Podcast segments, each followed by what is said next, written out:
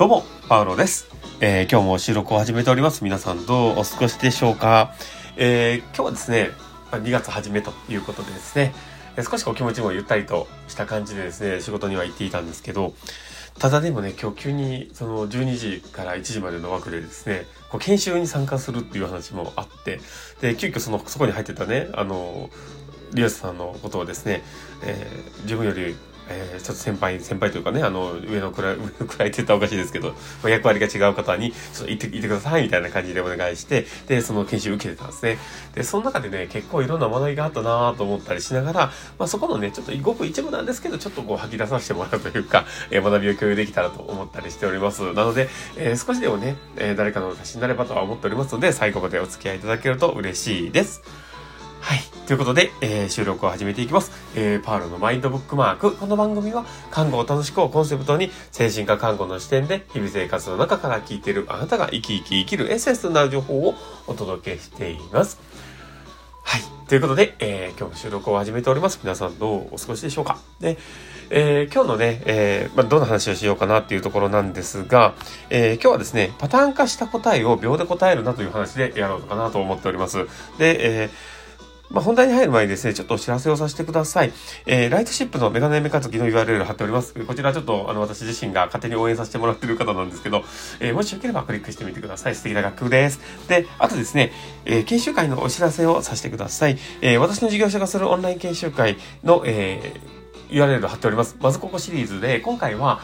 えー情報連携についてのお話を、えーしていくと思いますので、もしよければクリックしてみてください。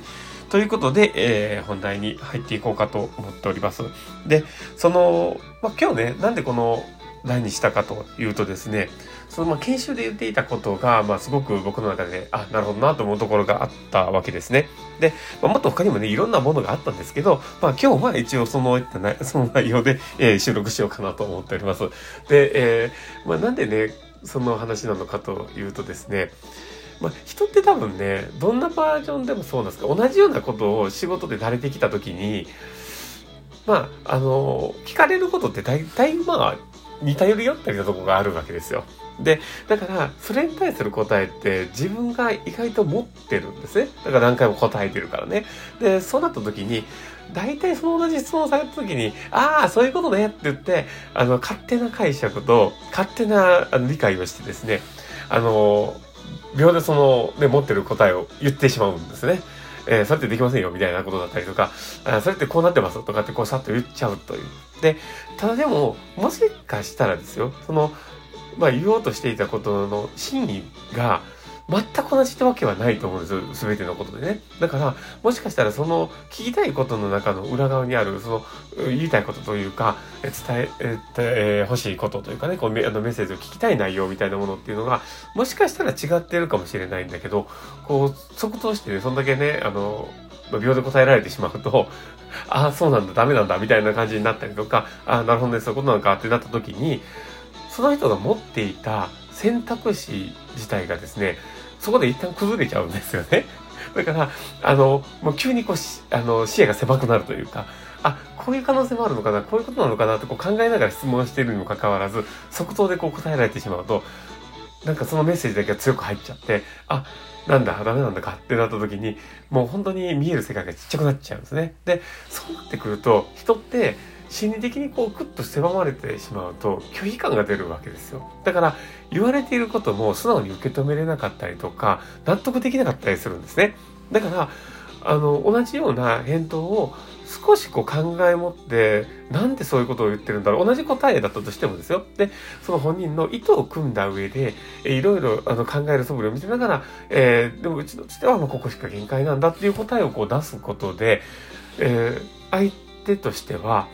あ、なるほど、その、そ、ね、あの、一緒に